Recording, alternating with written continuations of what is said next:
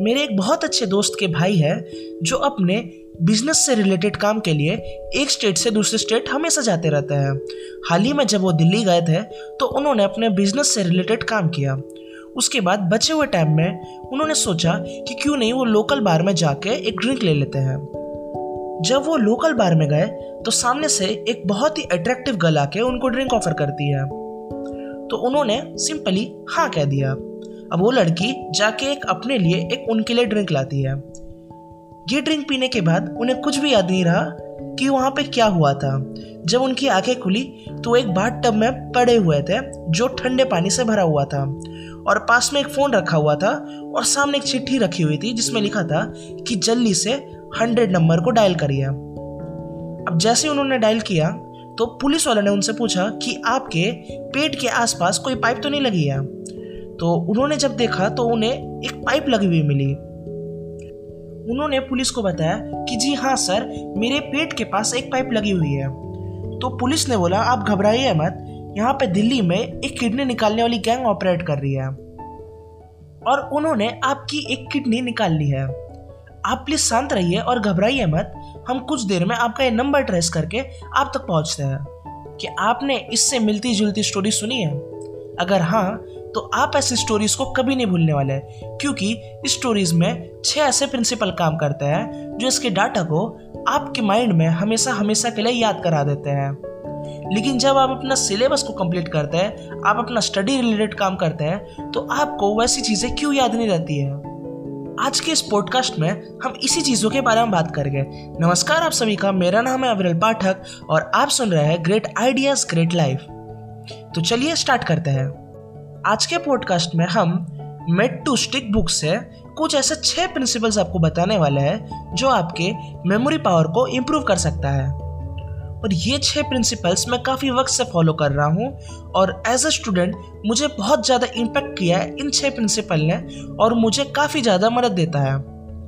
वैसे ये how to stick sorry made to stick जो बुक है वो असल में बिज़नेस कॉन्टेक्स के लिए बनी थी, लेकिन इसके जो छः प्रिंसिपल है, वो किसी भी फ़ील्ड के व्यक्ति के लिए, अपने ब्रेन इम्प्रूवमेंट के लिए, अपने नॉलेज या किसी भी टाइप को याद रखने की शक्ति को बढ़ाने के लिए काफ़ी ज़्यादा यूजफुल है।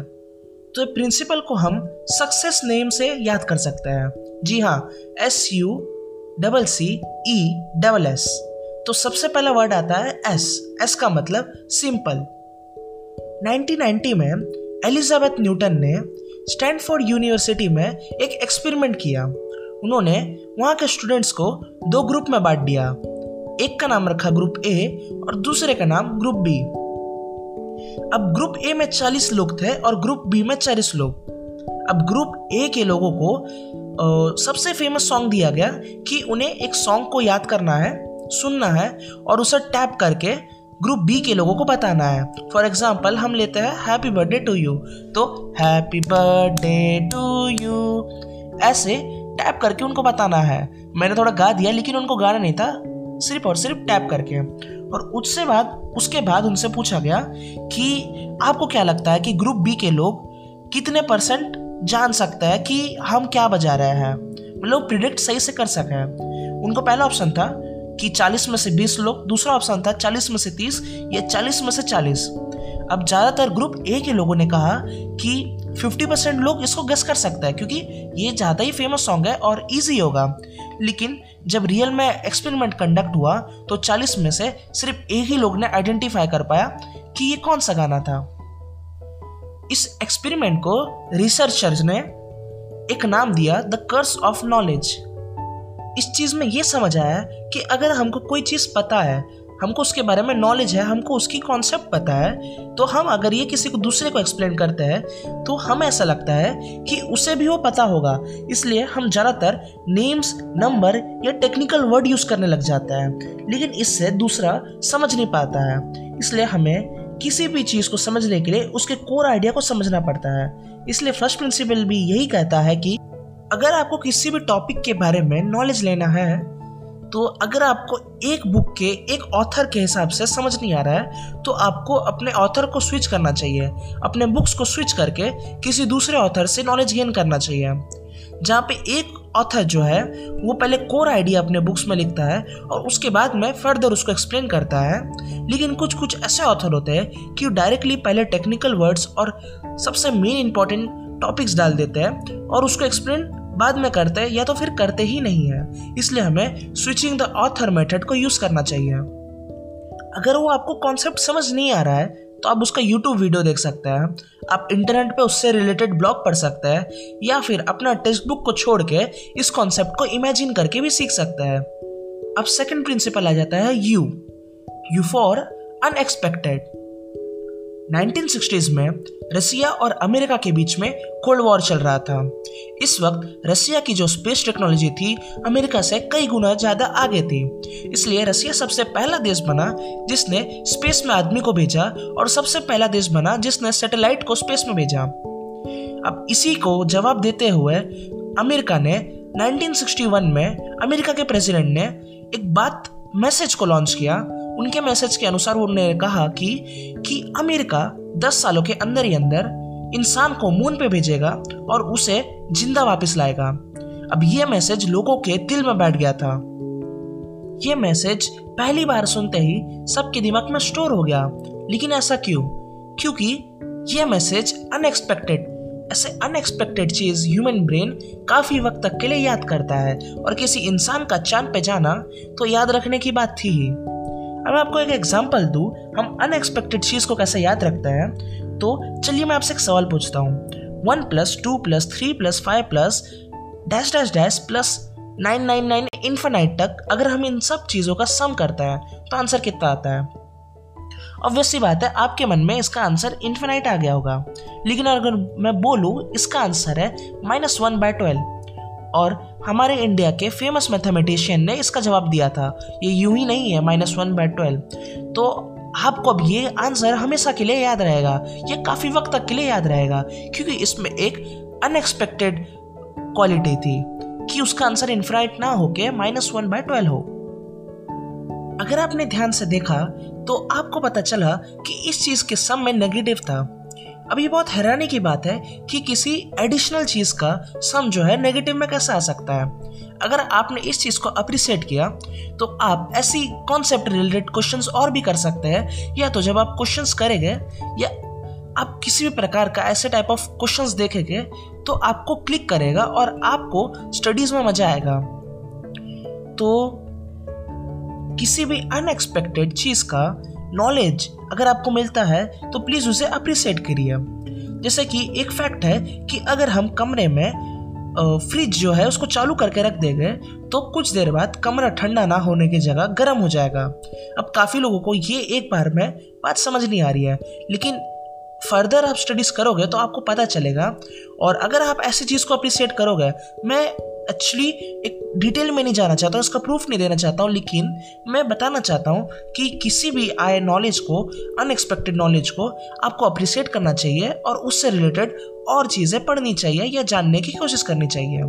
अब हमारा थर्ड पॉइंट आता है सी सी फॉर कॉन्क्रीट इसका मतलब यह है कि आप ऐसी कोई भी चीज़ें जिसे आप देख नहीं सकते छू नहीं सकते या आप किसी भी प्रकार से उसे सेंस नहीं कर सकते।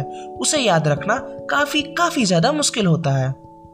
फॉर एग्ज़ाम्पल आप अगर मूवी थिएटर में मूवी देखने गए हैं और आप पॉपकॉर्न खा रहे हैं तो आपको कोई मना करेगा कि काफ़ी लोग कहते हैं कि पॉपकॉर्न को नहीं खाना चाहिए, क्योंकि उसमें 37 ग्राम अनसेचुरेटेड फैट होता है। अब जो होशियार है वो जानता है अनसेचुरेटेड फैट क्या होता है, वो इसे नहीं खाएगा।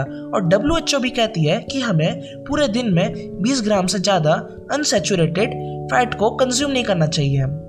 अब काफ़ी लोग इसको नहीं समझ पाए होंगे, लेकिन अगर कोई इसे दूसरे तरीके से बताए कि पॉपकॉर्न के एक दाने में इतना फैट होता है या इतना तेल होता है जो आपके हार्ट को ब्लॉक कर सकता है तो उसे ये बात समझ आ जाएगा। यानी कि वो पॉपकॉर्न के दाने में इतना फैट है जितना आपके खाने में भी ना होगा। चाहे वो अंडा हो चिकन हो या किसी भी प्रकार की चीज़ हो, उसमें जितना फैट है, उससे काफ़ी ज़्यादा बस एक दाना रखता है अपने अंदर। तो ये कुछ कॉन्क्रीट एग्ज़ाम्पल थे, जैसे अंडा हो गया या चिकन हो गया, जिसकी वजह से हम इसे याद रख पाए।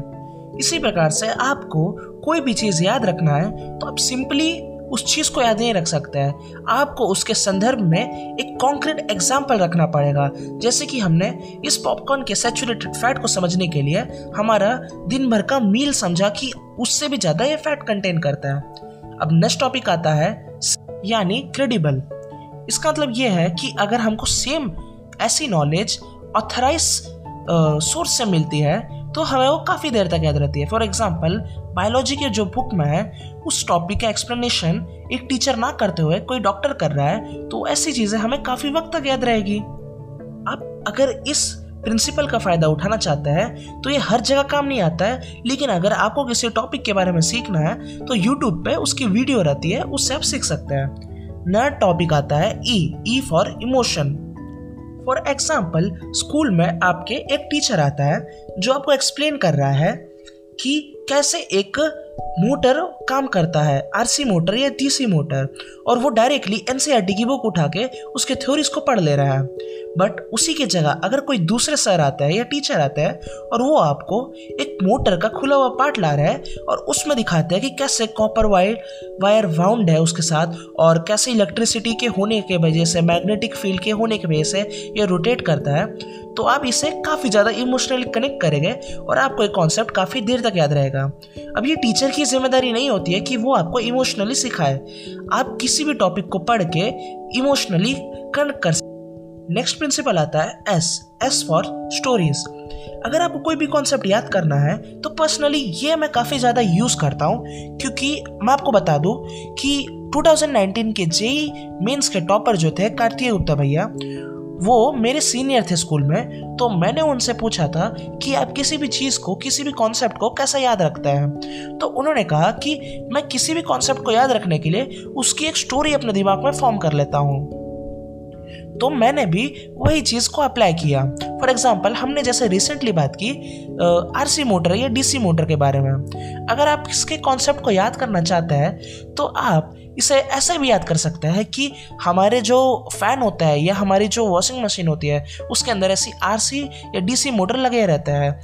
ये तो हमारे जो जनरेटर होता है, वो इसी प्रिंसिपल के ऊपर काम करता है। तो ऐसे चीज़ों को आप एक स्टोरीज का फॉर्म देके याद कर सकते हैं। तो आज के पॉडकास्ट में हमने अपने किसी भी चीज़ को याद करने के लिए अपना मेमोरी इम्प्रूव करने का तरीका सीखा। अपने सक्सेस प्रिंसिपल्स के वजह से।